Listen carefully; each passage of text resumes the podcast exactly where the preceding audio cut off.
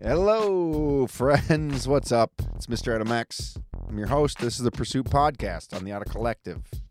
I'm going to try, again, I will try to keep this intro short and sweet because my guest this week is phenomenal. We went way over on time. We chatted. We, after we chatted, we stopped recording and then we started re-recording. So, just a heads up, I ca- I will intro it in the episode. You know, we talked about our accident and then we got done recording and she was like, "Oh, did we talk about this?" So, we re-recorded and we ended up talking for another 20 minutes. My guest this week is Kiana Clay. She is an adaptive athlete. She has an upper arm, upper extremity injury and she's a motocross rider. She's a snowboarder. She just won Dew Tour. She's a skateboarder. She's a surfer.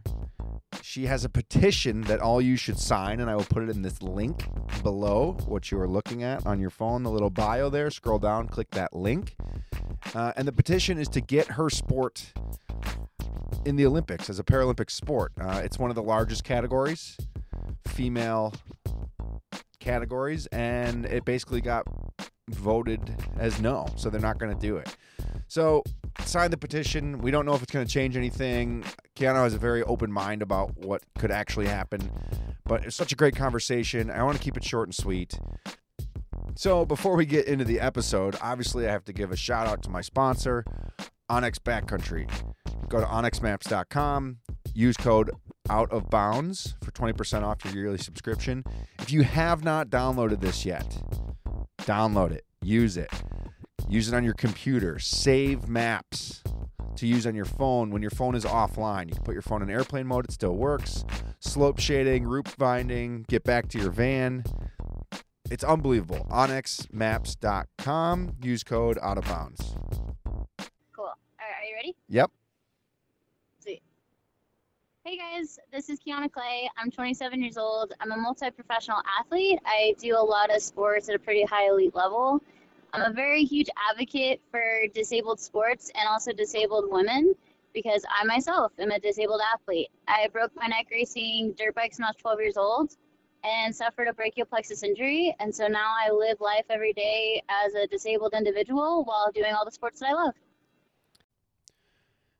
So I apologize. Again, I talked in the intro that we kind of cut out and we finished the episode and then we went back and re-recorded and added a little more. So this is that segment. So if it doesn't line up perfectly, now you get it. Back to the episode. So when I was younger, my whole goal growing up was to become a professional motocross racer. That was my goal, um, to turn pro when I was 16 and to get, you know, signed. And this is whenever the WMA was really happening, and there was actually a career for women in motocross racing at the time. And so there was this huge race in Freestone County Raceway at Wortham, Texas, and um, there was this huge race that was happening. But I went to go race it as a practice race for the women's cup that was the week the following week after. And this track is pretty notorious for it rains a lot before the race, and uh, you know it's always a, it's usually pretty muddy and rough. And so lo and behold, you know, it, it rained the entire week before and the track was really muddy. But, you know, with moto, you race rain or shine. It's a tough sport. So I went out there. It was raining pretty hard. The track was muddy. Kids were getting their bikes stuck in the mud and blowing up motors because they, they just got their bikes stuck with how deep it was. So I go out on the track and I was running a little bit late and I go out for practice before my motos started. And I went into this corner and I kind of just tipped over, got stuck in like this little mud rut, and I tipped over and I got so caked in mud I couldn't get myself up. And so a few guys jumped their net and they came and helped me up. And so whenever by the time I started getting going again, the practice was over.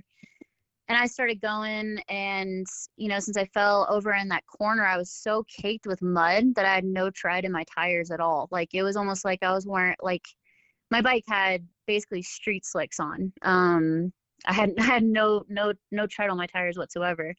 Um, so I went over the finish line jump and uh, I landed. But whenever I landed, since it was still really muddy, the the water was running down the back face of the jump. And so whenever I landed, I immediately my back tire slid out. And then I looked up and then it just went black and my dad was wa- was running towards me when he saw it happen, but another rider came over the the jump and didn't have enough time to react because he was right behind me when I fell that he landed right on top of me and his front wheel went right over my neck and broke my neck and ripped my nerves out of my spinal cord.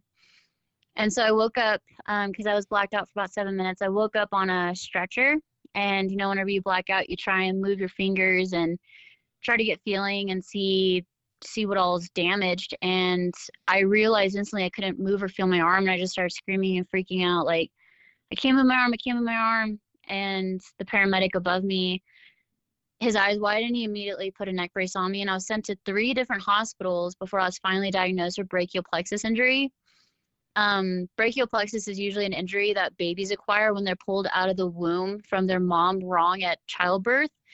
But because of the nerves that I damaged in my neck, I was considered to be called brachial plexus. Um, but I just have full, complete, total paralysis on my arm with absolute no movement or feeling whatsoever. So I was going to rehab and trying to gain some movement back. Um, because you know this is my dominant arm. I was dominant in my right hand, and I couldn't move or feel anything, and it was it was gone. But there was a little bit of light that I could regain something. But a few months after me and my dad got hit by a drunk driver, and we flipped multiple times in our lifted truck, and I was tossed around in there like a rag doll, and went to my doctor to get checked up to see if I had any damage because I still had my neck brace on and everything. And I go to the doctor, and he said, you know, you were getting bicep muscle back, but everything you're gaining, you instantly lost again. And then that's when he said, you know, there's absolutely no chance of you getting any movement or feeling back. So, yeah, I kind of just went from there and knew that I was never going to get anything back. How how does a 12, 13 year old deal with that? Like, do you know honestly, what you're dealing with at that point, or it's just like you're just it is what it is? You know, I think initially my my body was such in a sh- I think my mind was in such of a shock where I actually didn't know how to process it. Where I think looking back, when when I go through something traumatic, and I've learned this recently in adulthood, when I go through something traumatic or something that's difficult to deal with, I go numb, where I kind of just go with the motions and I go with the flow of it. Um, I mean, there were a lot of hard days where I would get frustrated. Like, you, you know, the movie Soul Surfer, that's about Bethany yep. Hamilton, and it shows where, yeah, she goes to the kitchen after getting back from the hospital and she tries cutting fruit. She can't. She tries opening up a bag of bread. She can't. And she just gets really frustrated and goes into her room. I mean, that was that was literally me. I remember um, I needed to cut chicken when I was eating food, and I looked at my parents and I just started bawling my eyes out and I gave my plate to my dad and I was like, I can't cut my chicken. Can you help me? And it, uh, you know, it was just, it was hard. I mean, there's even still days where it is still hard. Um, because you can look at a lower limb, you know, person and be like, oh yeah, they have a lower limb disability, but they can put a prosthetic on and yeah, it's, you know, they have to, you know, they limp or they have pain causing their nub and, I can't necessarily speak on their behalf. I only know from what I've seen of my teammates and what they've expressed to me. But with upper limb disabilities, you are constantly adapting with everything. Like for me to put my hair up, I have to use a doorknob. For me to play Xbox, I use my feet. Uh, I have to figure out other ways to do my makeup. I can't do my hair certain styles that I want to do my hair. I have to use my mouth to shine my shoes. Like my everyday living is constantly having to adapt and there's just some things that i straight up i can't do. I can't ever play pinball. Um is it necessary? No but like i can't do it. Um but there there are just like legitimate things that i can't do and that's okay you know? Um but i think you know it's it's it's just it's a really really really hard disability. Um I'm not saying it's worse than others or easier than others whatsoever at all. Every single disability has their challenges, but um, it's it's definitely hard. And to go through that at 12 years old, I think I just really numbed it out. I went through a lot of depression and just I think what was hard was also just trying to figure out who I was because I had my passion taken away from me. Like every weekend I would be riding my dirt bike or going to the track and I couldn't do that anymore. I was like, all right, well what am I going to do with my weekends now? um and so that's when I got really heavy into art. I retaught myself how to draw and retaught myself how to write. So I kind of just adapted as I went and just figured things out. Yeah, and it was such a like that age group is when you would find your identity, right? Like that's when you Yeah. I'm not saying I'm the same person I was when I was 12, 13 years old, but like that's when you start figuring it out. Like these are things I Yeah. like. I think I'm mm. almost an adult. I'm a preteen. I'm like you're you know, you're literally defining yourself. So for Yeah. something to as catastrophic to happen and not only once in your situation, but twice, I mean it sounds like you got almost got lucky in the second accident. Like if you're in a neck brace still, we're assuming like you probably were still recovering in many of ways. Like was the Yeah. doctor like you should be dead?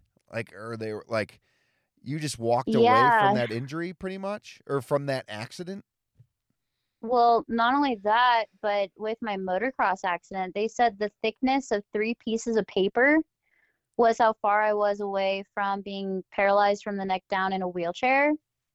And then about about a little bit a little more than that, probably about like six pieces of paper, I I was I could have died. So, I mean, the closeness of how how how much I broke my neck and just getting hit by that other dirt bike alone was crazy. And then the fact that a few months after my neck was still healing in a neck brace and I was flung around in a truck. Um, you know, it I, I like to say that I'm a cat with nine lives.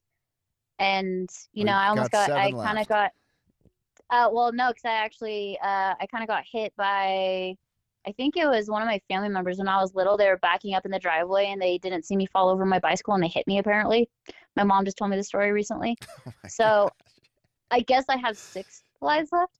But but I don't know, just with the two stories, like that's that's that's how I actually really came to my relationship with Jesus and just really figured out what my faith was, which is what has really pushed me through today because I know I'm here for a reason.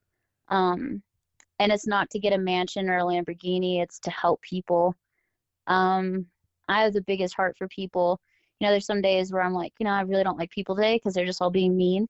But then there's other days where I'm like, people are people are awesome. You know, we Well, some people so do unique. suck, and that's okay. Um, yes, but we can't forget the good in people and the purpose that we are all here is to live and have experiences and i mean honestly it sounds like you've already lived three separate lives i do want to touch real quick because we brought it up do you have any like what are your injuries now? Like should you be snowboarding?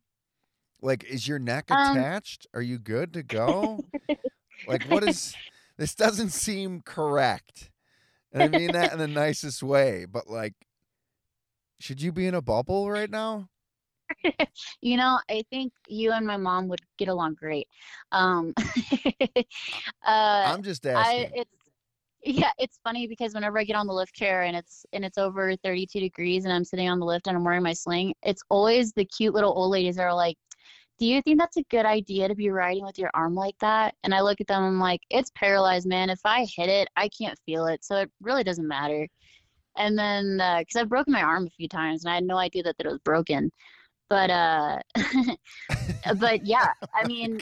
I- you just laugh about it you're just like you're literally todd richards from out cold i don't know if you've seen out cold this is you you're like someone comes and I love that punches movie, and punch you in the arm and they're like she can't feel that I I actually take that as a compliment because you know the movie Mr. Deeds. i meant it as a compliment yes where he's got the Yes, the frostbitten yes. foot Yep, I always record that every time I watch that movie. I'm like, this is exactly how I am with my arm with other people. Because people are like, can you feel that? Can you feel that? I'm like, no, try harder, dude. Um, but yeah, I've actually broken it twice, and I didn't realize that it was broken until I looked down and I noticed that my arm didn't look as anorexic as usual.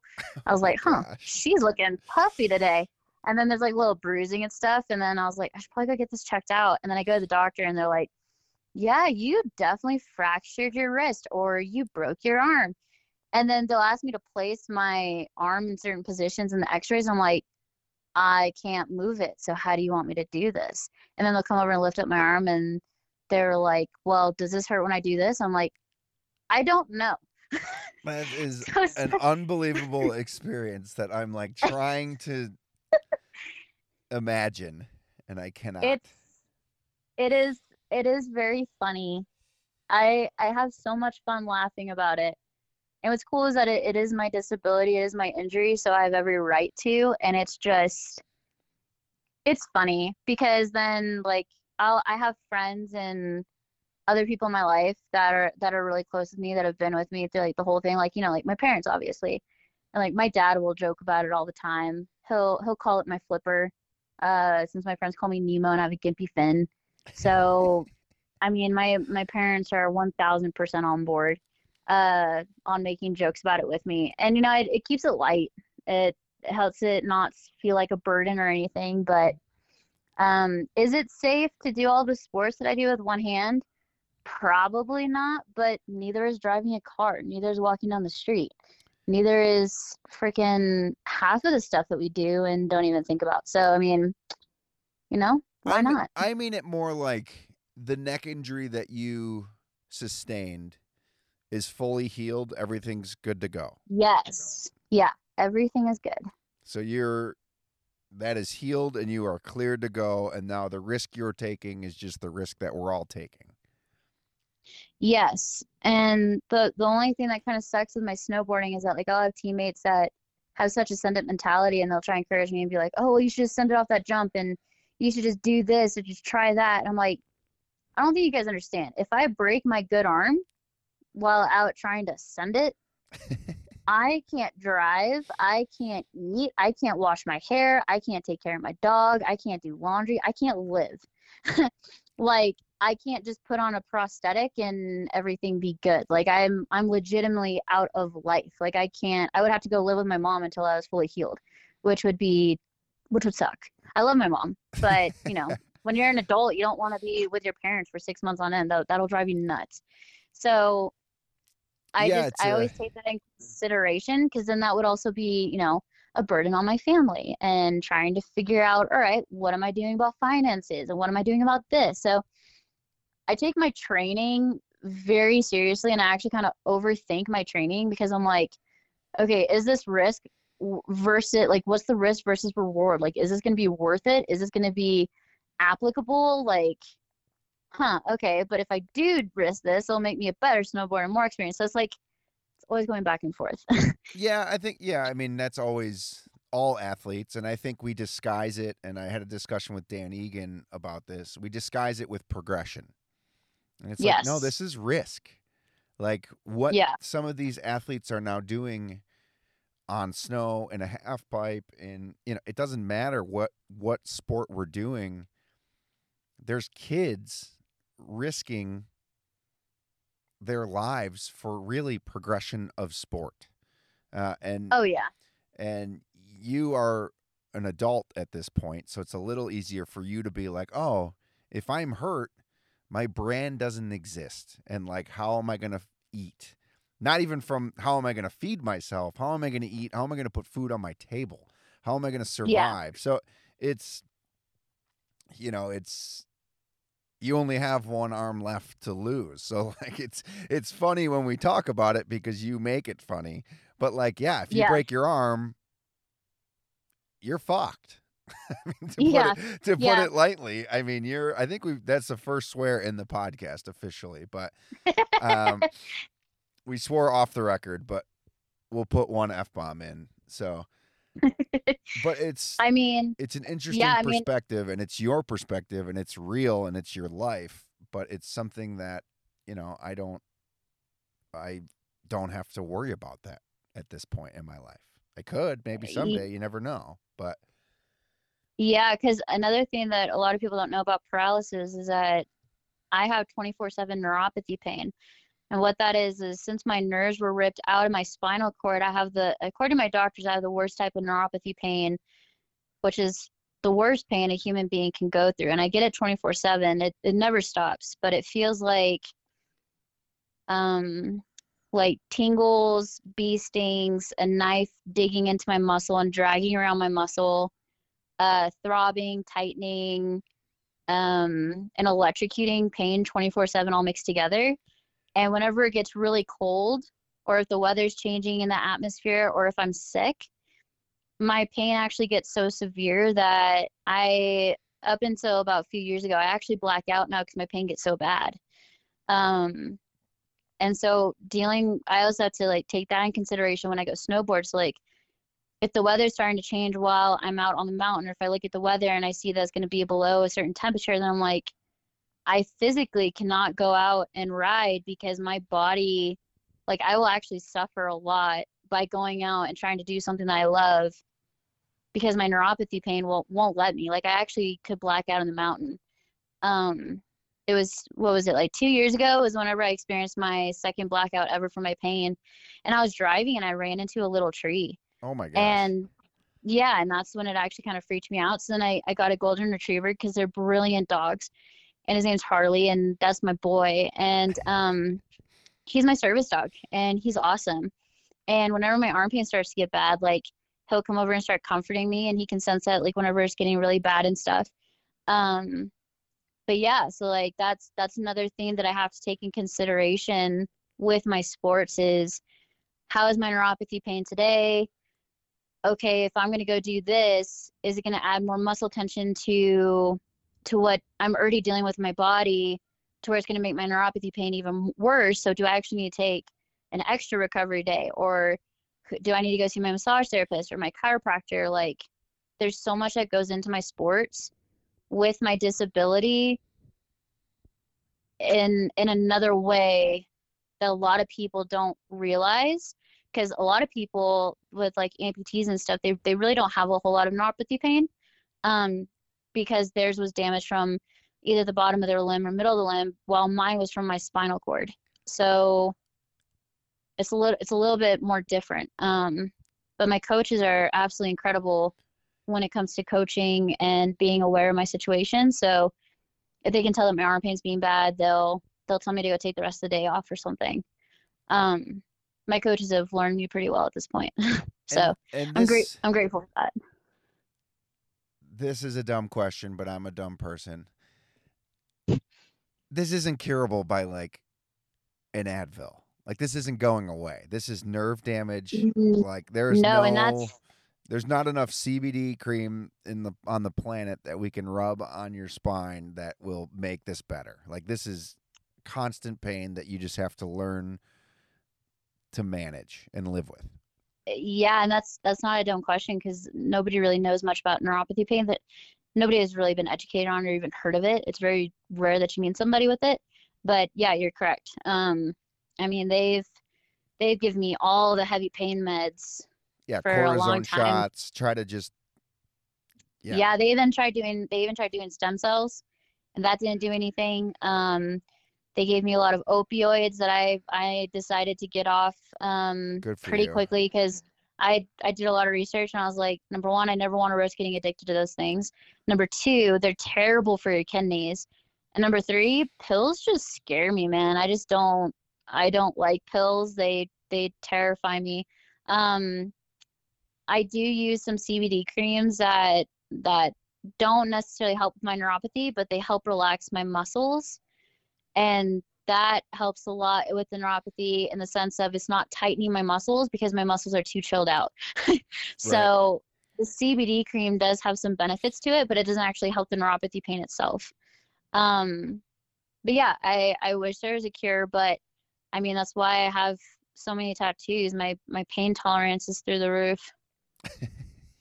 Like, yep, this is fine.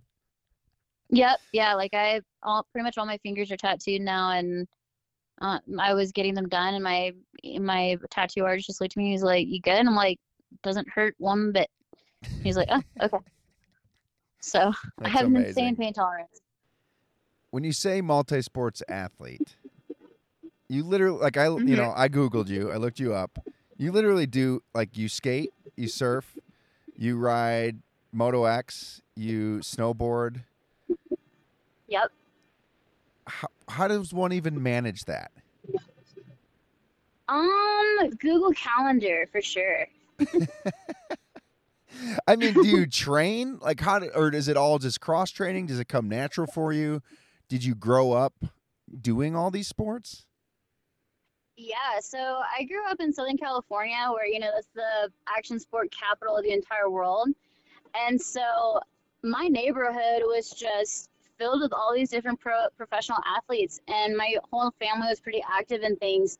But ever since I could remember, I just always had a need for speed. So whether it was like going as fast as I could on a scooter or my bicycle or my skateboard or whatever it was that I had that had wheels or a motor, I was trying to go as fast as I could and you know try to give my mom a heart attack because I thought it was fun to scare her. Um, but I just grew up with like this adrenaline junkie mindset, and my dad kind of picked up on that and was like, you know, we should get her a dirt bike.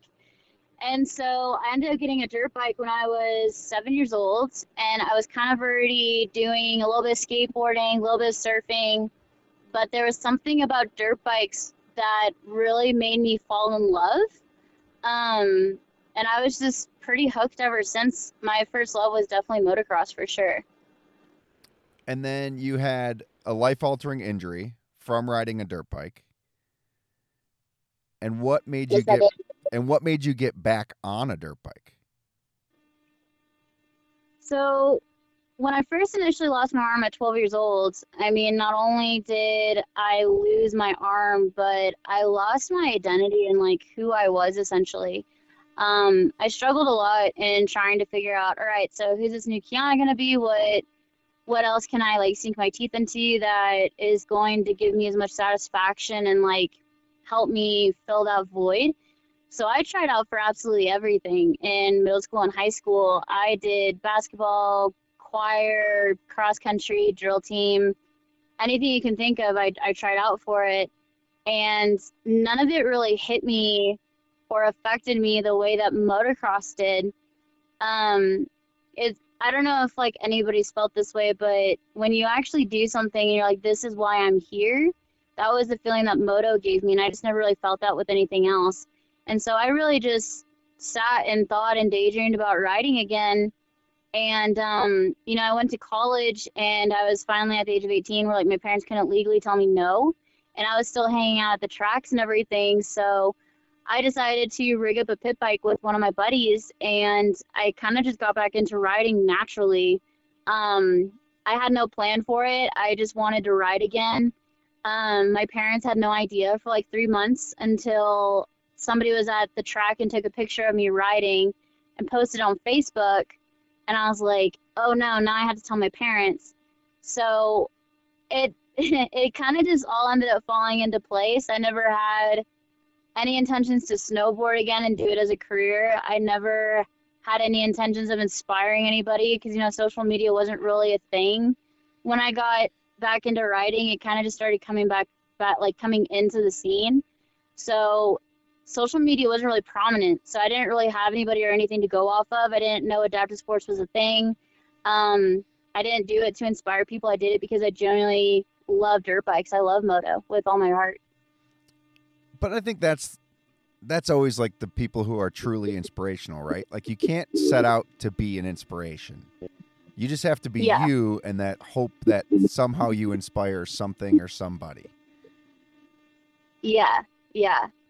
Um, yeah, I agree. I, it's just crazy because I'll get messages from people all around the world that are like, "Oh yeah, I have this the same injury as you," and they'll tell me their story, and I'm like, "Oh wow, there's a lot more people like me than I thought there was."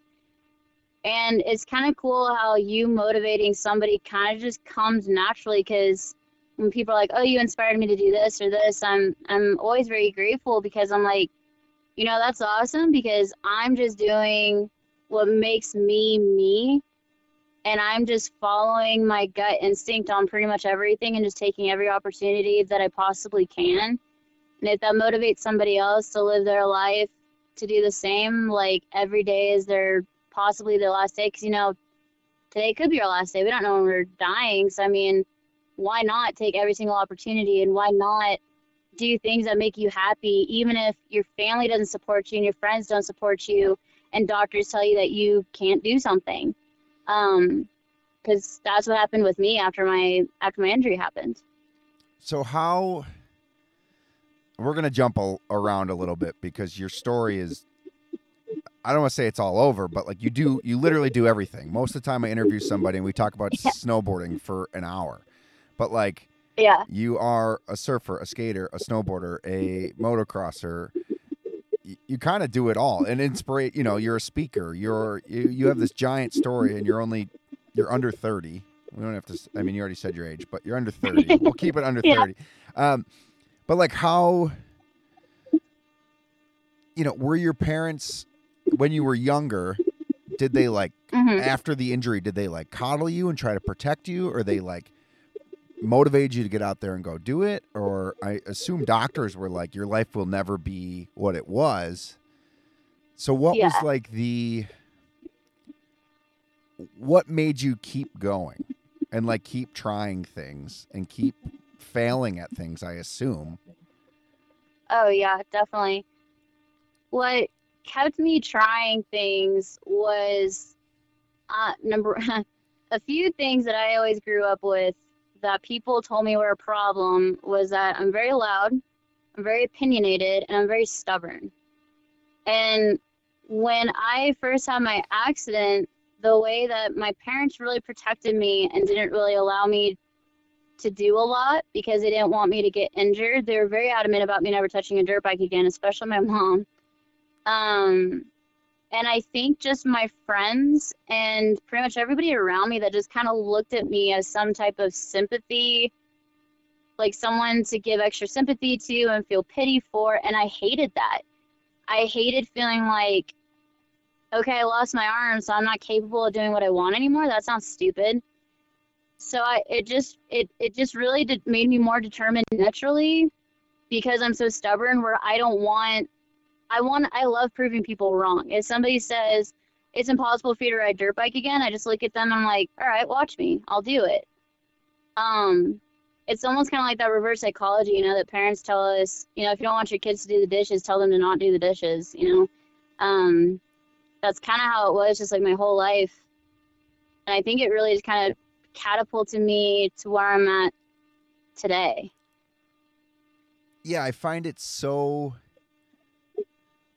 interesting when I when I speak to like any adaptive sport athlete because you come in and mm-hmm. and and I'll be transparent like I come in and maybe I tiptoe around something or like and I don't know what proper words to use or I don't and like now I'm like oh no these these people these humans are way more badass than I am they're yeah. doing way like I think we sometimes as like a society or like like I see you have an upper limb injury and I'm like, "Oh, mm-hmm. let me get that for you." When meanwhile you're like helping me get down the mountain or like teaching me how to ride a dirt bike better.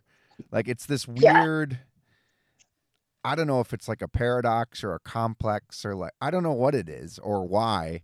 And I love having these conversations cuz like again, me being transparent like sometimes they put me in really uncomfortable situations because I don't know the proper lingo or I don't know like I don't want to offend anybody, right? So it's so fun to have these conversations with athletes like yourself because you're like, "Oh no. Basically F you. I'm an athlete. I'm better than you." Mm-hmm. You don't say that, but you know what I mean? Like it's it's yeah. so we're just I mean no one's normal, but we're just normal humans. Like we're all humans and just because yeah. you had something catastrophic happen to you at a young age doesn't mean you can't do something that I can do and probably yeah, can do it way better. yeah, that's actually one thing that I've that I've learned that I'm that I, that I've just noticed the adaptive community is that uh, just going back to what you said earlier, like you don't know if someone's going to offend someone. I know some people that are super sensitive about their story because what they went through was really traumatic for them. And you know, each of us as a human being individual, we all have our different levels of what we can handle and what we can't like and what we can't. Um I mean, I'm I'm kind of grateful that my accident happened at a young-ish age because I was in still that state of mind of being a kid where my brain could still, you know, learn new things and be flexible on stuff and figure things out and get creative and be out of the box. I'm grateful for that aspect. Um, but when people are like, oh, well, don't you think you deserve this? Don't you think you deserve that? I'm like, I don't think I deserve anything. I'm just beyond grateful just to have the opportunities that I do. Because just because I lost my arm doesn't mean that what I went through is any more traumatic than a mother losing a child. I don't ever want to experience that. Like now, what I go through doesn't mean that I'm entitled to things and I deserve things. I'm just grateful for the opportunities and grateful to be where I'm at rather than expecting that things are supposed to be happening just because, you know, I have a story and I lost my arm. Like, things happen to people every day. That's such a great, like, I don't want to say hot take, but outlook on that. Because I think, yeah, I think yeah. we assume the opposite, not in a rude way, but like, you know, I think you you are currently kind of like fighting to get to have your sport be an Olympic sport, correct? A Paralympic sport. Yes. Yeah, my category got cut um, based off of a vote, not criteria, which I think is very, very wrong. Because um, actually, the upper limb female category for the International Paralympic Committee, we have the most licensed athletes out of all the categories in the Paralympics. So how does that happen? So why would well, we didn't have enough girls show up at World Champs, and not enough girls showed up during the COVID 19 competitions that where there were only like one or two of them, and they ended up getting canceled. And they said, well, since no athletes showed up when nobody was traveling anyways, they're like, we're just going to go ahead and cut the category. So it really doesn't make a whole lot of sense. I don't know why they did that. Um, because again, we have a lot of we have a lot of girls that are licensed, and a lot of girls that are 1000% ready to compete. So I just, I was like, you know, I'm going to start a petition because this is just wrong. And aside from adaptive sports, it's not progressing the sport of snowboarding as a whole. Because if there's a little girl with an upper limb disability watching the Paralympics and she doesn't see somebody like her, how is she ever going to get inspired or motivated to touch a snowboard? Or how are we even going to inspire like men to be like, well, if girls are doing it with one arm, I should be able to do it too? You know so I, I think it's just it's a hindrance not just our category and progressing adaptive snowboarding but snowboarding in its entirety. So how do we help? How do we make change? How do we make it better? How do we what can anybody listening do to help shine light on this um you know i've I've I've started a petition. I've been very grateful for a lot of really cool outlets that I've had the opportunity to share my story and what I'm trying to accomplish with. Um, I do have a petition running right now. Um, I'm going to leave it up for probably about another month or so. Um, I'm trying to cut it as close to the games as I possibly can. So hopefully, if they change their mind, they can because they're aware of it. Um, so my petition is on my bio. Um, um, on my Instagram, so anybody can sign it. Um, but yeah, we're gonna get submitted, and hopefully it it does something. And if not, we'll just make sure that all the girls are showing up at World Champs in two years, and so that they don't cut our class again. We will add. I'll add your link and my link so that when we share this episode, people can click click the link in our story as well, so that they can see it and they can sign up for it. Do you think there are good odds of them overturning it, or do you think it's going to like deaf ears right now? Um, I think it's going to deaf ears, and I hate to say it because of COVID. Um, they they've been incredibly strict at the Olympics and the Paralympics last summer, um, especially with the new, you know, variants that are coming out. They they won't allow family there. They won't allow spectators there unless basically unless if you are an athlete and a coach. Nobody else is going. Um, so I think that they're not going to do it because they don't want that many people there anyways. Do you So think they're just COVID using it as a scapegoat, or I mean, COVID is real and we've accepted that. And Yes. Like, but like, Oh yeah, I I definitely think they're using it as a scapegoat as something to back their decision and to justify what they're doing. One thousand percent. Yeah. so do you think there's hope for four years from now? They said that we do have a class for 2026 in Italy. Okay. Um, but again, if no girls show up to world champs in two years, they will cut us again. I mean, and correct me if I'm wrong here. hmm Is there much support for Paralympic athletes right now? I'm saying, like, is it easy for females with upper limb injuries to get to world championships? Uh, no. Because I, I, would think, actually say that's for that's for every athlete though. That's not just for upper limb. Um, I mean, up until last year, I was working three jobs and snowboarding and training and competing full time. Um, I mean, every athlete that I train with that's on my team, and even on Team USA, every athlete has one or two jobs. You So not only are you trying to snowboard, but you're trying to make enough money to snowboard. do you think that's females only or male and female? Honestly, I think the males are actually suffering a little bit more because I, I actually think that us girls have more of have more opportunity because not only that, but we have, you know, we have the, the feminist movement of you go girl, um, and then you get a girl you get girls with stories and then you get girls that are doing boys sports. That's going to be a lot more attention than a disabled guy doing doing a sport. You know what I mean? Um, girls, from what I've seen and what honestly what I've personally experienced, we definitely get more support than the boys, and I I don't really agree. I don't agree with that, um, because a lot of a lot of my teammates are veterans. You know, they they have incredible stories. Um, and so yeah, I, I think girls have a little bit more of a of an advantage in that way.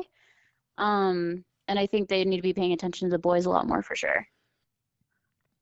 Do you think that's just in adaptive sports? Because I would think it's almost the exact opposite in You know, um, I feel like the guys yeah, are like I living a luxury life, and the girls are working at Starbucks while trying to be a pro snowboarder, and it's like, I- think it was Alex I can def- Showerman said, sorry, but Alex Showerman was like, no wonder, yeah, the girls aren't doing the same tricks as the males because they're working five days a week, and then Yeah. competing, and the guys are training five days a week and competing. So no wonder they're not. You know, it, the levels aren't the same. It's how could they be? And I thought that was so interesting. Yeah, I I've definitely seen a different shift in that regard because I, I know some girls that are some of the top pros in the world.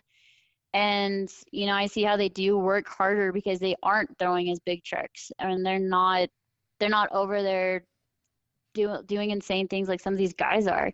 So I can definitely see that. Um, I think just in the adaptive side, if you get a girl with a story that's still doing guy sports, I think you know we're we're just we're feel good stories that makes great marketing It sells. unfortunately yeah mean 1000% but I think that's I mean, it is unfortunate, but it's also that's why any brands have any interest in any of us. That's why a brand Yeah. cares to be a part of this show because we deliver Yes. a, a good product that tells stories that ideally sells stuff. And like, yes you know, we can segue this into you with Burton. I think you're their first yeah para para athlete, right? A Paralympic athlete, para snowboarder. You're their first one, Yeah. right? yep first adaptive snowboarder male female ever to sign with burton um which is a huge honor it's incredible actually But that being said, if they didn't think you were going to sell more snowboards, they wouldn't sign you. Mhm. No matter how good you were, how bad you were, how it, Yeah. it doesn't and that's I mean, you're an athlete, you're a product, and sometimes that's really great and sometimes that's yeah really yeah hard. so- yeah that and th those are all excellent points like sometimes sometimes it's really rad when you're being used for marketing for a company like Burton. And especially whenever you believe in what they do and you guys have the same mission, like, you know, Jake's quote, have as much fun as possible. Um, I mean, that's pretty much how I live my life because I do so many sports and I have so much fun doing all of them. Because I'm like, if this is the only life I get to live, I'm I don't want to stick with one because one isn't enough for me. So I'm going to keep doing more of them. So I think it just you know, I think whenever you find a brand that matches your values, um, that's when it's awesome. But whenever you get brands that are just difficult to work with and they they don't they pretend to value you and they pretend to value what you bring to the table that's where it just gets disheartening for you because you're like okay i guess i'm just being used for this or yada yada yada or what have you but um but yeah, Burton has been absolutely so much fun to work with. They're 1000% my family, and they've done so much with my gear to help me with my progression of snowboarding. It's been a lot of fun. How much has the evolution of Step On helped your snowboarding career? And this isn't a Burton ad. I mean, maybe it is on your end, yeah. but not on my end. um, but like, I'm older than you. I'm 35, so I remember like step ons prior to like yes. this current step on. and I don't know if you got the luxury of skiing old step ons, but they were horrible. Yeah, yeah. I've actually never even heard of StepOns until um, until Burton obviously gave me some, and I was like, oh, these things are sick. And then I helped started help developing them with them because they would be like, all right, well, how how does this feel with you with your arm, and how's this, how's that? So it's been really cool to help develop them for sure. It's been fun. Have you worked uh, with Maggie? I have. I work with Maggie a lot, and I worked with Doyle while he was still with Burton as well. Um, they're absolutely fantastic people to to work with. They're yeah, great. Maggie's passion for step on and like in the adaptive setting is like unbelievable. Like when you talk to oh, her about unreal. it, she's like, you'd think she's like, and I mean this in the nicest way, but like you'd think she's like curing cancer. Like she is like oh, yeah. a scientist of step on and like wants to make this product that one not only gets like rad dads with kids back on a snowboard easily, but also mm-hmm. like people who lose limbs and like have a you know yeah. lower leg injury and like she's like making these like 3D printed molds for them to put like it's insane. Mm-hmm. It's absolutely wild. Yeah, it's it's super cool to see her work and just like little shout out to Mags, but I think she brings so much stoke to the sport and I think she brings so much positivity and encouragement like I I I personally think like how could you not love working with her? Like I remember we were filming one day and she actually taught me one of my first little little moves. I this I was like maybe eight months, eight ten months into snowboarding adaptively, um, and uh, I was doing really really good on my heel edges, and she was like, "Oh yeah, just lean back a little bit more and put your hand on the rail." And I was like, "Okay."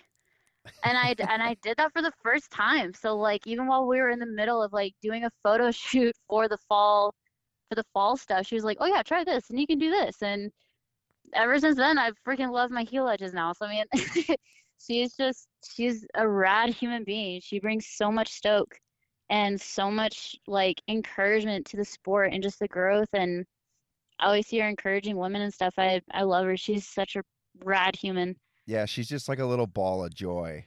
This is just turning into a Maggie podcast, but it's she really is. She's well, she's an athlete too, which I think is so important. Yeah, I think when we yeah, hear like shredder, you know, we think of like snowboard engineers or binding engineers or skiers or boot engineers. We just think of like these old Frenchmen like smoking cigarettes, or at least I do. I don't know. And like to see Maggie, like a young female athlete who's also an engineer, designer, like that is why these products are coming out and like they're just getting better because it's not how they're supposed to feel. It's like how they yeah. actually feel. Yeah. And I think that's yeah. so important and I think Burton understands what they have. Yeah, 1000%. At what point did you think this is kind of a shift, but kind of not? Was there like a turning point in your life where you were like, holy cow, I can do this? Like, I can be a multi sport athlete, not just a hobbyist anymore. Like, you're a professional athlete. Yeah. Um, if I'm being totally honest, I think pretty, I think like a month ago it actually hit me when I won Dew Tour. Okay. Um, that is when it actually hit me, and one of my old coaches was there. And man, dude, I'll be honest, my first, my first two seasons doing this, my coach, I, I think this was almost a daily conversation. I would always ask him, "Can I really do this? Can I? Should I really stick with this? Is this a good idea for me? Like, do I fit in here? Like." I don't know, man. This is just so much money. It's so much sacrifice. Like I, this was a daily thing. And I remember crossing the finish line at Dew Tour. He walks up to me, and he's now our filmer. And he walked walked up to me immediately. He's like, "Never again do I ever want to hear you question, is this right for you?" And I was like, "Okay, deal." And then That's it's just kind of like after that, yeah, it was really cool. It was such a great day. And because my first, my very two first competitions, I couldn't do the courses. I got pulled. They didn't even let me compete because I wasn't able to do them. And then a few months ago, I get my first World Cup podium, and then I get two first place in Euro Cups. So this season has definitely kind of, you know, I've been seeing my hard work pay off, and then I'm like, all right, cool. And then I get back from Dew Tour, and I, my email's flooded with stuff for, you know, skateboarding and surfing and moto, and I'm like, yeah, I, I can definitely do this. And so it's it's kind of exciting to kind of think about what what the future is going to be and the cool things that like I already have so many ideas for all these different sports of what to do. Um, it's definitely a really cool journey for sure. Do you think you'll be doing this in four years, six years? Like, it's just yeah, this. definitely. This is just the beginning. yeah, 100%. And now, what do we do in the summer? Like, is that when we get on the dirt bike? Oh yeah, well, dirt bike I try my best to do all year round. Um, this coming up summer, there's actually the biggest national in the world is called Loretta Lynn's Oh, yeah. Amateur National. Yeah. Um, I think Darius Glover, uh, he is uh, he's in a wheelchair. I believe that he raced it once, but no other female adaptive racer, because there really isn't any except for me and maybe two others, has ever raced it before. And I talked to some of my current sponsors for Moto about it, and they're like, "Yeah, let's let's do it." And so I have amazing people in my corner that's actually going to help me train and hopefully qualify and race the Loretta Lynn National, which is going to be absolutely insane. I I am nervous about it, but I'm really excited because you know that's also advocating for getting more females to ride dirt bikes. So um, I'm really excited about it though. It's going to be fun. Yeah, the female dirt bike scene is very interesting. Um, my girlfriend grew up racing dirt bike her whole life. Her whole life. Uh, her sister raced dirt bike her whole life. Mhm. Qualified for Loretta Lynn's. She's been there four times. But like, it's a battle. Like you're you're doing all the Oh, same yeah. things the males are, but there's like, I I interviewed Brittany Marcotte, who's actually a a pro monster truck driver now. But Uh-huh. she fe- she was a female motocross racer, and she was like, there was no pro career for me after that. Like she she went to Loretta Lynn's, and then like that that's it. Like that was the finish line. There is no like you don't go on and like race supercross or and it's really because of there isn't enough competitors, right? There's not enough storytelling, there's not enough competition and especially in one place from what it sounds like. Right. Like when you go to Loretta, Loretta Lynn's, everyone's there. But like Yeah. if you race in your district and you're only racing against two females, it's really easy Yeah. to be top two females. so it's like it's, yeah. how do we continue to get female racers, female athletes, you know, whether it be motocross, which is I feel like a very very intimidating sport. Um, yeah. you know, how do we continue to get shine light on these female riders? Yeah, I think that's just that's just such a hard question because, you know, we can look back in the early 2000s, mid 2000s, that's when WM, the WMA was really popping, right? Like we had Ashley Fly, like Tara Geiger, uh, Taylor Higgins. We had all these amazing badass women that had that were getting picked up by Red Bull Honda, um, and actually starting to create a path for pros. But the problem is, is that they didn't bring enough enough uh, enough revenue. So just like what I'm doing with with my category in the IPC, they decided to nix it because they're not bringing in the numbers, which sucks. And I think that's why it's that's why it's so hard to recruit women into the sport because it's almost you have to sell them the idea of unfortunately this is a hobby and that's probably all it's ever going to be because if you want to actually make money and make a living off of moto it's it's not there i wouldn't say it's impossible but it's not there and i think moto is just struggling in a sport as its own already um where they're kind of already struggling to you know support male privateers and more guys coming into the supercross scene trying to be the next Ryan Dungey or whatever, Ricky Carmichael or you know Jeremy McGrath, you know that the sport in itself is already kind of withering away. Um, so I don't know. Anytime that I talk to a chick about riding, I'm like, yeah, you should definitely ride, and just keep it fun. And if it's fun for them, they they won't walk away from it. Yeah, but I think at one point there has to be some type of pay.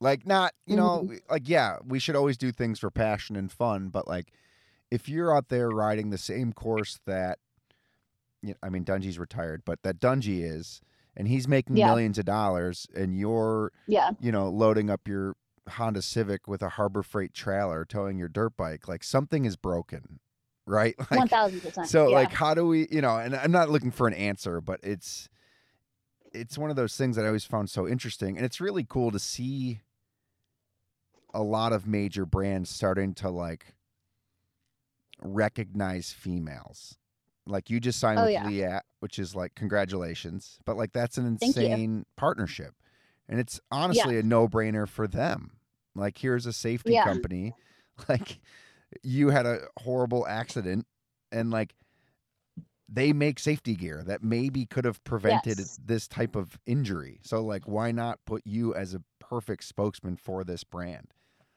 yeah, yeah. But that do- one that one was definitely a, a great great shoe in. Yeah, that's it's amazing that brands, you know, when it works, sometimes people see eye to eye and it works very well. But do you ever think Yeah. about like how do you and this is kind of going to be a jerk question, but I don't mean it like that. How do you provide value for some for a brand like Leatt?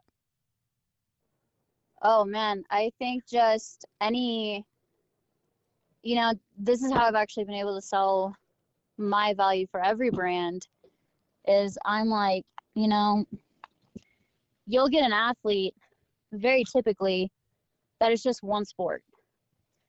I have four sports. So I already have a way bigger audience than a lot of athletes out there.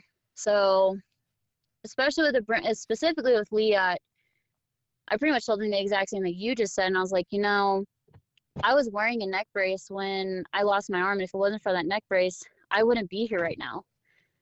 And so that kind of connected on on on a real cool level. But like with Microsoft, who I'm also sponsored with, I was able to tell them, hey, like I can use their technology in every single sport that I do because I always have to make modifications to my gear. So I think it really just depends on the brand and what the goal is, what they stand for, and yeah, I kind of just adapt and work work my way. Do you ever think I think I'm going to tell you now what I think that that you care, but I think you should like this summer create a video project like telling not necessarily your story, but like I think there's so much value in MX video projects right now that's not being tapped. I think Yeah, like I'm blown away by it. Same with snow bikes. Jesse Kirchmeyer is I mean, he's won the the snow bike whatever, what a Amsoil Snowcross the last like 4 years and he has like 4,000 followers on Instagram. And I'm like, dude, you are like the top dog in your world, but no one knows who you are because competition is like I don't want to say it's dying, it's alive and well. But like these video projects are so this is the world we live in, right? We swipe. So if you can get Yeah. someone for 2 minutes and like I'm not saying you have to tell your story, but like you ex Leatt on a dirt bike making like a desert edit would be like that's what I want to see if I'm being honest. Like So it's actually very funny that you mentioned that. Um, this is the first time I'm kind of mentioning about it, but I am actually working with Leatt about doing an entire video series, and we've already started working on it. So keep your eyes open Well, because it is good. coming. in the next few months. Congratulations, as you should. But I think I think Yeah. it's so. That's where like the it's not the untapped market, but I feel like motocross is so far behind. And like I I ride dirt bikes five days a week. Like I and and not in the winter. I'm a 302 stroke woods guy. Like the nastier it is, the meaner it is. That's where I want to be. I don't want to race anybody. I'm really slow, but I really like single track, technical, tight, whatever. But like that's what I want to see people do. So when you know, like Cody Webb just came out with a video, and I was like, "This is what I don't want to see Cody Webb race. I want to see him like doing fun things that I might be able to do, so I can connect." I Yeah, yeah. I just feel like but also, like, go ahead. oh, go go ahead, finish. I was just gonna say, I feel like motor sports are so far behind on that. Like skiers, they make edits. Snowboarders, they make edits, and we're like, I feel like I know half these athletes. Like, you know, line Yeah. traveling circus has been going on forever. I feel like I know Andy Parry because he's been doing a film series for almost ten years, maybe even ten years at this point. And it's like it's relatable content. Like I can't relate to Ryan Dungey. And then he finally, after he retired, did that edit and I was like, oh yeah, I could maybe ride with him like it, through the woods. He did it like on a Yeah. track with corn, but still.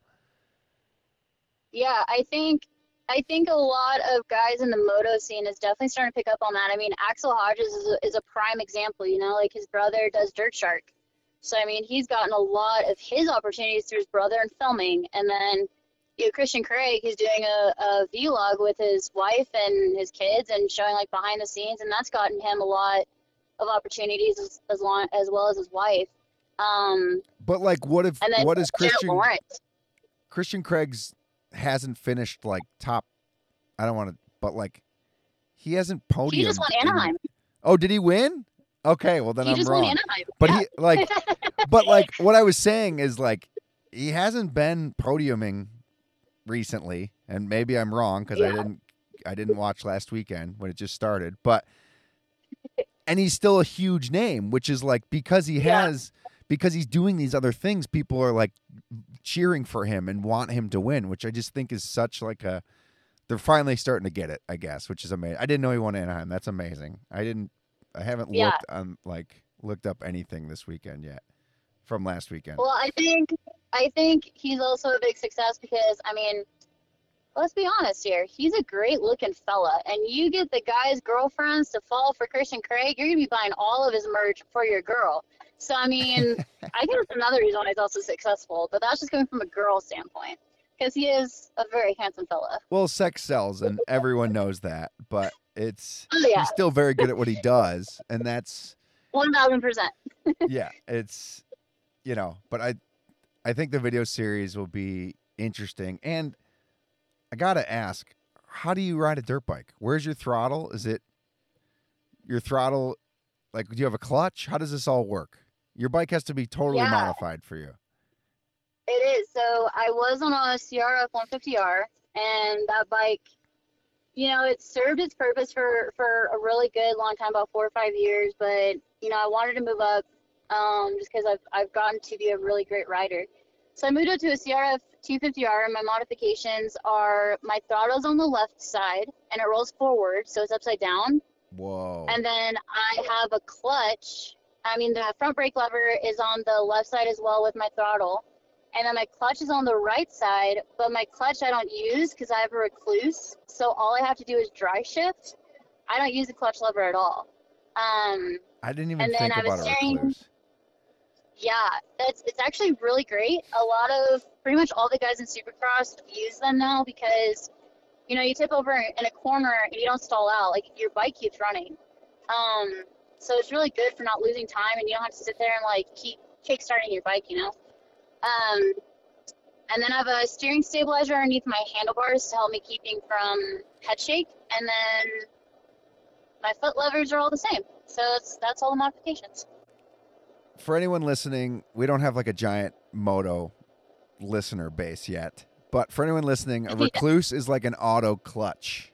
Uh, so Yeah. on a dirt bike, you would have to pull a clutch in to shift, and with a Rekluse, it's an auto clutch. So it's you can still use your clutch if you want to, but you don't have to. I hope that explains Yes. it decently enough for everybody. I didn't even that like Yes. blows my mind that you just use a Rekluse because I was like, how does she shit? I use a Rekluse for my my enduro, and like obviously, Nice. like why wouldn't you? Like I just throw my bike at waterfalls and try to get up them, and it just crumbles down and still running. It's the greatest thing on the planet. But you also must have like the Yeah. strongest legs on the planet to grip that bike. Uh, yeah. So my shrouds, the plastics that are on the side of the bike, and my radiators, which is also on the side of the bike underneath the shrouds, they actually have a curve to them. I've actually bent them because of how strong, like how bad, like my legs squeeze my bike to stay stable. So I've actually indented my bike. That's amazing. And your throttle forward does that? Yes. That's better. I'm sure you've tested both, but like that's For me personally, it is better because if I'm going over whoops or braking bumps, I don't get whiskey throttle as easily. Like I actually have a lot more control over my throttle. that makes sense. I don't know. That doesn't. Yeah, it seems crazy to me, but that makes total sense. And then what about your snowboard? What do you have modded on your snowboard? It's just bindings, I Yeah, so- assume. Yeah, so the the bindings actually um the release levers, especially for the step-ons, are on the inside. They're not on the outside, so I don't have to reach over. So we switched those up. okay. Yep. And- And, then, uh, and then uh, there's two amazing women at Burton. Their name is Kyle and June, and they've helped me modify some jackets so it's easy for me to zip up my jackets with one hand. And then they also closed off my right sleeve since my arm stays un- under my jacket in a sling. So you wear it in a sling Yes. when you do all sports? Yes, because if I don't, it'll flap around behind me like a flag. Okay. Excuse my ignorance. I'm just asking and trying to ma- have it make Oh sense. no, no, you're. Yeah, no, you're good. I I like to make jokes about my arm. I'm very light with it. It's it's my gimpy fin. My friends call me Nemo. That's amazing. But what else can I mean, Yes. obviously it's easy for me to say, but like what else can you do? Like this is the card you were dealt and like in the grand scheme of things, which is you've already touched on it, which is a great attitude to have, like things could have been way worse.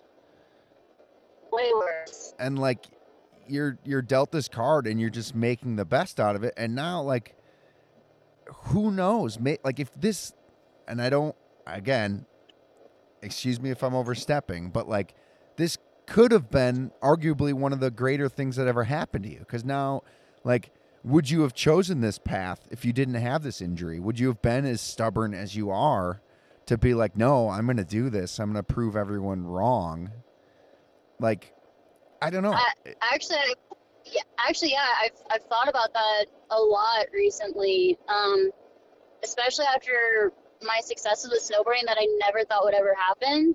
Like my first snowboard was a Burton board. I never in a million years would have ever thought that I would sign with them and actually be on Team Burton. Like that blows my mind. Um, because when I was younger, you know, I wanted to be a professional motocross racer, and right before I broke my neck, I was only racing at that race to practice for a national that was coming up so I could race in the Women's Cup. This was back when the WMA was at its absolute biggest. Nobody knew that it was going to disappear in about two years. And so everything that I was training and preparing and trying to achieve wouldn't have mattered anyway because that career path got taken away. And I've always loved snowboarding, but I never thought I would ever be a professional snowboarder and travel the world and meet the coolest people ever. So this actually made a lot more dreams a possibility with my arm the way that it is. Yeah, I always find it. I don't know if you know Roy at High Fives, if you've dealt with them at all. Um, but like, Yeah, he sounds familiar. He owns High Fives Foundation, which is for adaptive Uh-huh. sports, adaptive athletes. Uh, his name's Roy Tuscany. If you don't know him, you guys should be best friends because he does so much for adaptive sports, specifically like skiing, snowboarding, mountain biking.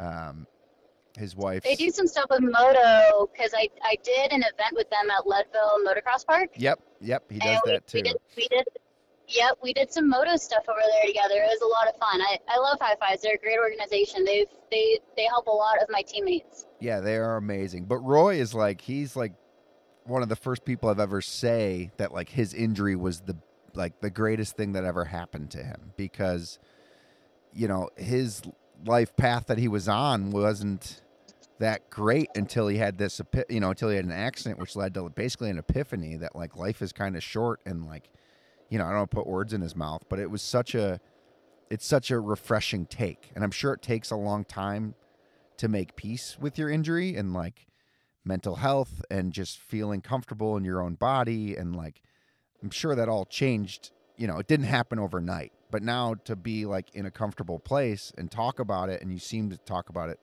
freely, like it's just got to be so refreshing to feel that way. Feel comfortable, feel good in your space and now being successful in multiple sports. Yeah, I, I mean that mentality definitely took time because you know I had my accident when I was 12 years old, and you know I was just about to hit puberty, and I was starting to actually like boys and makeup, and I was like, man, how am I gonna do my hair, and how am I gonna do makeup, or am I ever gonna get a boyfriend? Do you guys like disabled girls? Like you know just normal teenage girl thoughts. And I'd say like all through high school, I was really insecure with my arm. Like I hated the way that it looked because it's severely atrophied. Sorry for everyone. We Awesome. dropped for a second. Uh, we were just talking about your injury, you growing up, starting to love makeup like boys. Were boys interested in you? Did they care that you had an upper arm injury? Yeah, And we were going from there.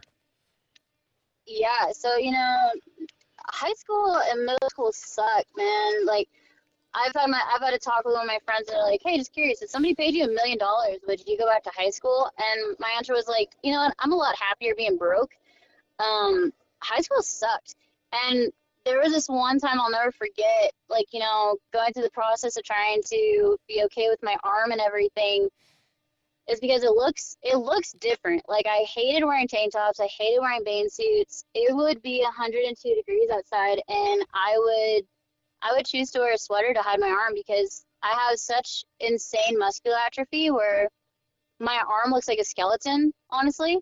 And I remember walking down the hallway and there's these two boys, and one of them looked at me and was like, "Oh yeah, dude, that's the girl I was telling you about that has the paralyzed arm."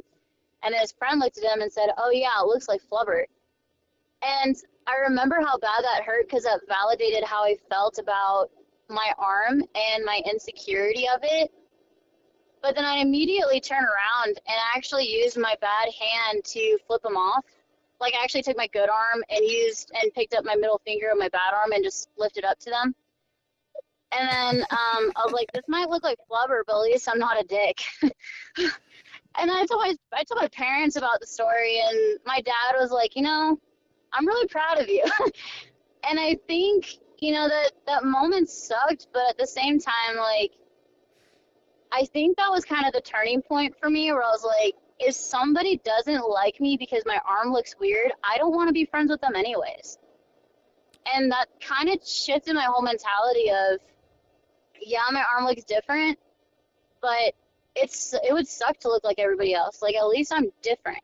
At least I have a story to tell somebody where I can help another person, or you know, at, at least I have I have my uniqueness, you know, and I might cuss like a sailor, but I I'm a real believer in God. Like, uh, I, I'm I've, I'm definitely saved by Jesus, I'm a huge believer. And you know, I've I've always wrestled with the wonder of like why me, why me. but I think it's actually pretty rad that I have a unique way to glorify God on a daily basis and a way to actually empathize and sympathize with people that are hurting. Um, so I look at it as a lot more of a gift, and I'm happy that my arm looks different because people will be like, "Oh, what's wrong with your arm?" or "Why why are you only using one hand?" And it allows me to share my story and my experiences and then those people open up to me and they're like, oh, wow, I know somebody, blah, blah, blah. Or my son's going through blah, blah, blah, blah. And then I made a new friend. I made a, I made a new connection. I, I networked. I helped somebody out. We shared, we shared common struggles where we know that we're not alone in, in struggles of the world. So it's been a new blessing. And, but it's definitely taken time to get to that point and to get to that mentality um, it definitely didn't happen overnight, and it it was me choosing to think that way. Um, but yeah. No, I love that. I love. It's like you've made peace with yourself, which seems yeah so simple, but I think it's refreshing to hear. Like yeah the story of you know you in high school, like 15 year old you trying to figure it out like you're going your body's going through some weird shit as it is and now you've got mm-hmm. an injury to deal with and like boys suck they always suck and yep. i'm sure the girls suck too and like to oh, find you coming out of it and like it's like it's like this sad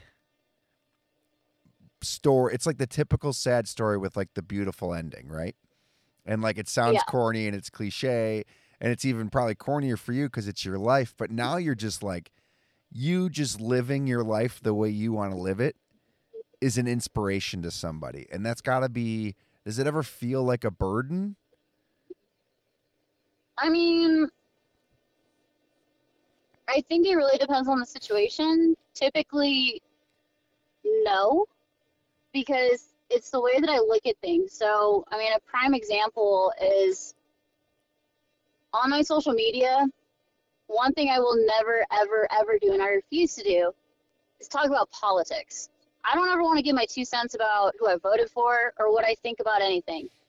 The only thing that I know for sure that I know that I'm an expert in is how to have fun and how to love other people. So I don't necessarily take that burden of people expecting me to be happy go lucky or to be inspiring because I that's kind of just how I live my life. And I've talked a lot on my social media about how I I battle with depression. I battle with being alone, anxiety, um, missing my family, you know, because I know I'm not the only person that's struggling through that. But if I'm open about my struggles and I'm transparent, that allows other people to be transparent and find healing themselves. So my mentality is never, is it a burden? My mentality is, I have this really rad opportunity to genuinely help people and to find peace and to find healing with themselves and others around them. So then it doesn't become a burden, it actually becomes an honor. That is such a good take that it almost seems fake. But talking to you for the last hour, I know it's genuine, but it's true. And like, fortunately for us, our era, again, I'm a little older than you, but I'm still going to claim the younger generation here, is we're at a point where we can say we're not okay and we can be, you know, we can, you know, it's it's okay to not be okay. And you can say, you know, I'm just Yeah. not having a good day mentally. And that's acceptable now versus like our parents Yeah. our parents couldn't pull that off and i don't think that's cool i don't think it's cool to be like just suffer through it i think it's amazing that we can now shine light and just be like i'm not okay i need a break or like you know i think before we started talking we talked about uh, you're taking a social media break on friday and yeah. like like i was just like f yeah like take the break good for you because you have this audience and this platform that like you know wants more that's all instagram wants is more and that's all tiktok Yeah. wants is more like i i joke with um one of our buddies alex kaufman used to have a podcast and he quit and he always let he always makes fun of us and says you got to feed the machine. But like every week I have to do this, Mhm. and it's hard sometimes to do it. We I mean we tried scheduling this for 2-3 weeks. And like Yeah. it's time it's whether it's times but like, you know, you're on the west coast and I'm east coast. So like you know, it's 10 o'clock at night here and it's not it's seven for you or, you know, vice versa. And it's it's hard to be on and deliver every week. And it's so uh, this is a long run on sentence, but it's so refreshing that we've found a point in our society where we are comfortable enough and it's acceptable to say, I need a break. Yeah, because I think, you know, people people through social media and TV and stuff have have kind of gotten this illusion that athletes are just athletes. When athletes aren't really like how they were back then, athletes now today, we are now content creators. We now have business meetings because we're our own brand. We are constantly making deals. We have to be at training 24 7. We have to be talking to our coaches. We have nutritionists specialists. We got to be in the gym. We got to be on the mountain. We got to be adjusting our equipment. We're traveling. We're competing. We're keeping up with emails and meeting obligations with other brands and making sure that we're posting. We're trying to figure out content ideas. So, I mean, and all of this is just on the professional side. Like, that's not even including making time for your family, doing the dishes, doing your laundry, and just, you know, living as a human being. Yeah, people seeing your friends. athletes yeah seeing your friends. So, like people see you being an athlete and they expect like an amazing athlete but then if you're not putting content then they get disappointed in you because your first place isn't enough. They're like well why didn't we get a video of this entire competition? Where's the video of your runs? And then you know god forbid you take a week to respond to somebody in your messages then people start getting hurt by you and saying oh well i guess you not responding to me is important when they're like the 97th message in your inbox.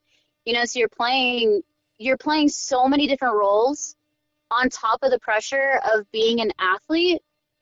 And I think, you know, we we all heard about the story of Simone Biles when she was at the Olympics and she decided to not compete because she mentally could not be there. And I respected the heck out of her for that because if you're not mentally there, you as an athlete are then putting yourself at risk for injury. So acknowledging yourself and your mental health and where you are at mentally, I think takes more of a stronger asset than anything else to actually mentally check in with yourself and be like, okay, how am I feeling about this? Because you know, if you're going, if you're dropping into a course and you're not mentally there, you're not going to perform. Because 80% mental, 20% physical, right? Oh yeah. and then on top of on top of all that you have all these other things running through your head like am i representing my brand well here? Am i representing my team well here? Who do i need to talk to after the competition? Who's watching me at this competition? Um, my family's probably going to get butthurt because i didn't text them the time that we're streaming. So like it's a lot. It's a lot on one plate. Um and you know i'm 27 i i would love to get married. I would love to have kids but I can't date because I legitimately don't have the time. so it's you're having to make sacrifices all the time because if, if you're not putting 100, 110% on what you have right now, then you're like, all right, then why did I sacrifice those things if I'm not going to put 110% effort into this? So you're constantly beating yourself up almost of, am I doing enough? Am I performing enough? And it's just like an endless cycle of things. Yeah, I think you hit the nail on the head. And like you're, you know, in the last, really, it seems like the last six months, things are really starting to like come together for you. So like this hard work is really starting to like show something, right? Like Mhm. you're seeing results and you're seeing gold medals and some sponsors and partnerships that like align with you and your beliefs. But like no one looks at the last I mean 13 years of your life to get here. Right. Yeah. And that's what I think we miss. We don't see we being the audience is like we see your successes, but we didn't see you coming home from high school, you know, bawling your eyes out or being bullied and we all get bullied and everything else, but like to overcome all of that is it's it's impressive and it's like you're there you're you're getting there and you're you're seeing the fruits of your mm. labor and you just hope that your friends and family understand like how much you've put in to get to where you are Yeah, and what's cool is that they definitely have, and you know that's that's another reason why like on my social media or anytime that I have the opportunity to, I always try to be as real as I can. I know I made a post recently about 2017. I mean, that was the hardest year of my life. I would rather break my neck 50,000 times before I go through 2017 again. Um, it I, I had a lot of things in my personal life that just happened where I ended up living of my truck. I was homeless, and I only had about like 180 bucks. And I came to Colorado because I heard this really cool snowboarding opportunity, and that I could be an advocate for upper limb women and kind of create a path in the Paralympics, and you know, snowboard every day and chase this dream. And you know, I was like, all right, I guess I'm moving to Colorado. I don't have anything else, and I moved up here with like 180 bucks in my bank. That's all I had, and here I am today. So it's just, it's cool because snowboarding legitimately, legitimately saved my life because of how heavy my depression was around that time. Um, like I had some really, really dark days. Uh, like I'll just be very honest. Like I, I attempted some dangerous things twice. Um, and then snowboarding popped up and it gave me something to fight for. It gave me something to look forward to. And it gave me a new family. And it genuinely saved my life during that time. Um, and I'm just super grateful for it. So to see, to go from that and then just to put a lot of hard work in from, you know, getting pulled to comp- from competitions because I wasn't able to do the, to do the course, you know, getting my first World Cup podium and then winning Dew Tour. It's just really exciting. And that, you know, it kind of circles back to what you said earlier. That's when it kind of hit me that, yeah, this is definitely for me, and I can I can do this, even though it took me three four years to recognize that. But it's a really it's a really cool feeling. It's really neat to know I did all this by myself with absolutely nobody's help, which is rad. yeah and it's a it's an amazing story and i appreciate you you know opening up and sharing that story because i think it's important i think it's important for people to hear. It's not hmm you know life isn't easy and it sucks not a at all. lot. Life sucks a lot and we just celebrate victories and we don't you know it's it's refreshing to hear you talk about your you know for lack of a better term defeats and how you've pushed through all of them and like created this life that you wanted you know my you know you said you're like really good at having fun. That's like your hmm that's your thing. That's what you're good at. And i laughed at it because i went on a trip recently with a ski company and you know everyone's everyone's there and we're all everyone's the best skier on the planet right? That's like what everyone's better than everybody. I'm with like a bunch of shop bros and, and i was like listen I, i'm the worst skier here 100% i won't argue anybody. I am worse than you. I'm the worst skier here but no one will have more fun than me like i like i promise you and like i skied bell to bell I made Kyle Smaine, uh, pro skier for Fischer Skis. I made him do more laps with me. He was done. The skiing was terrible. We were at Winter Park, but it was like no one will have more fun than me. And I think it's such a fun, hmm great attitude to have, and it's not always easy. And I think these conversations help because we shine light on the bad, which brings in the good.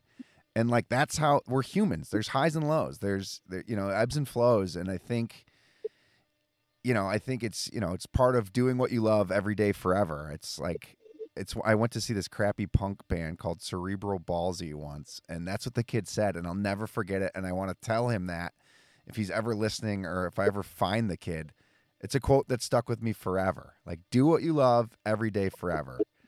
And I always joke that skiing ruined my life because I was a, a really good basketball player and that's what I did all through high school. And then I didn't ski till I was like 17, 18.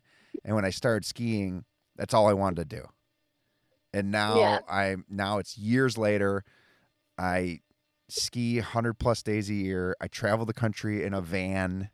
And I'm like, this ruined my life, and I wouldn't choose anything else. But like, this is what I show. Like, if I didn't find skiing, I'd probably be like an accountant right now or a cop. And like that's crazy Yeah. to me. Like I went to school for economic crime investigation. Like I was on track to be in like the FBI. And then I found skiing and I was like, skiing ruined my life. And I mean that in the best way. I mean it in every like the greatest way possible. And it's it's again, this is my big long run on sentence again. I get a couple of these every episode, so I'm sorry. but I ran into my buddy yesterday in the ski town and he was the guy who introduced me to skiing and he's a lawyer, married, has two kids. And he's like, still skiing, huh? And I was like, and we keep in touch. But I was like, you did this. You introduced me to this and ruined me. And then you went off to college and graduated from a law with a law degree. And here I am just still chasing the dream. But I wouldn't change it for anything. But it's it's amazing, long story long, how something so simple like sliding down snow can change your life completely and give you purpose. Oh yeah. Yeah. And I think, you know, shout out to the Burton family, but I think Jake Burton is a freaking excellent example of that. Like he had no idea that strapping a piece of wood on his feet and going down a mountain was going to give him um, like a multi-million dollar business um, and make it into an actual olympic sport so i yeah it I just think snowboarding is absolutely incredible. And it's funny because, you know, I've had a lot of people ask me, what what's my favorite sport? Do I like moto, surfing, snowboarding, or skateboarding better? Like, if I had to get rid of one. And I always have the same answer. I, I can't just pick one because every sport gives me something that the other doesn't offer. That's why I do all four. Because each of them has its own unique opportunities. Each has its own different types of adrenaline. And it, it gives me a different type of peace and happiness from each one that's so different than the other. And that's why i just think action sports in in its entirety is just so rad. Um because you know you have the culture you have the people you have the art you have the music you have you have so many different ways of expression and individuality and you get to uh, like my my greatest friends are they all do action sports. My greatest family memories was when we were at the mountain together if i was going to races with my dad or if i was surfing with my cousins like all of my best memories and best conversations was around sports. And i just i i think they're just they're awesome for community and just connecting with people you know um because I, I have this one quote that I absolutely love by Francis Chan, where he said, um, "Our greatest fear should not be of success, but of succeeding in things at life that don't matter." Because I would much rather be like a fourth or eighth place athlete and have great relationships and have the best time ever, rather than being an athlete with first place medals and no one to share that with and no one to spend time with to like you know, have friends to go shred powder with on a great powder day. And so I'm I just always look at this as I get to connect with people and I get to meet people all over the world that share the same passions and interests that I do and I can connect with people on that unique positive rad level versus anybody else. Yeah, and I think to touch on uh, Jake Burton, you know, you said this multi-million dollar business, but he also created a culture, which not many people Yeah. we can't really pinpoint many people that created a culture. And he Mhm. created one, he created a movement, and I don't think he ever had a plan to have it grow into anything like this. And if anyone hasn't watched uh, Ride On yet, it's on HBO. It's the story of like Jake Burton it explains it, but like it became an Olympic sport, and like he didn't think that was going to happen. I think he was just stubborn, and he refused to listen to anybody else. In in the greatest way, stubborn is always a bad term, but I think stubbornness can be great. And Definitely. he created a culture, and I think of I always call skiing or snowboarding or any type of I like to not categorize them. If you're sliding on snow and having fun, I try to support you, and if you're on ski boards, I try to be a fan. I don't care, but it's art. It really is because Yeah. like we think about like how our how our clothes are going to look and what's going to match, and like you know how we're gonna wear you know are we going to wear skinny jeans or what whatever it's all art how you're going to land are you going to land with a heavy head are you going to land like looking back that's your art and you're creating something Yeah. live. And you know certain people have certain riding styles and people like hang their arms like a t-rex like real weird. I kind of do more of like a like a big like sweeping eagle when i go down the hill and i can't get rid of it but like that's my snowboard style. And like when i turn my arms go up. And i'm a i will i will claim this on air that i am a great snowboarder i've snowboarded for a long time i actually just got a new snowboard so i'm back again i was a skier for a long time but I ski. I that's my eagle style. Like it's not what I'm proud of, but like it's the art that we create, and like it's so amazing, and it's this whole movement, and it's my favorite thing about snowboarding is that I think it's coming back. I think we lost it for a while, and I feel Yeah. like the culture is coming back, and the style is coming back, and people are carving a snowboard again, which I love. Uh, Yep. Ah, it's so refreshing. They're like camber is back. Yeah. When snowboarding went to rocker, I was like, it's over. Rocker snowboards shouldn't exist. This isn't what we do. Like we need camber and we need to carve and Yep. we need to like like there's a place for rocker, but like ah. so I'm pumped that snowboarding's back and I've joined the movement again. So I'm back on a snowboard. And yeah, it's Heck such yeah. it's a culture. And skiing same thing Yes. and all of them. And I don't want I don't want it to be skiing or snowboarding. I want it to be sliding down snow with your friends. And that's all it is. Yeah. And it's ruined many of lives in the greatest ways possible. and I'm speaking to all Yep. my friends out there. My friend Garrick is an engineer. He quit. He's a waiter at Jackson Hole, and I love him for it. And he'll be there forever, and he'll ski, and he'll be happy till the day he dies. And for that, Oh, I love him, and I love everyone else who's ruined their lives for this sport, which we call sliding down snow. yes. It's One thousand percent agree. it's amazing. So I don't want to keep you too much longer after we both ranted a little bit. What is next for you? what can we look forward to seeing? I know you're going to take a little social media break, so good good on you for taking that break. But after that, where can people follow you? And what do you have coming Um, up? What's exciting? What's new? Yeah, so aside from the little break, you know, I'll I will be back on social media. Um, I'm actually trying to I'm working with a few friends right now that do a lot of content creative and trying to brainstorm more stuff for YouTube. Um, you know, I kind of want to do like day in the life and give like one arm hacks and show how I do things with one hand. I think it'd be cool because you know you, it could help somebody else.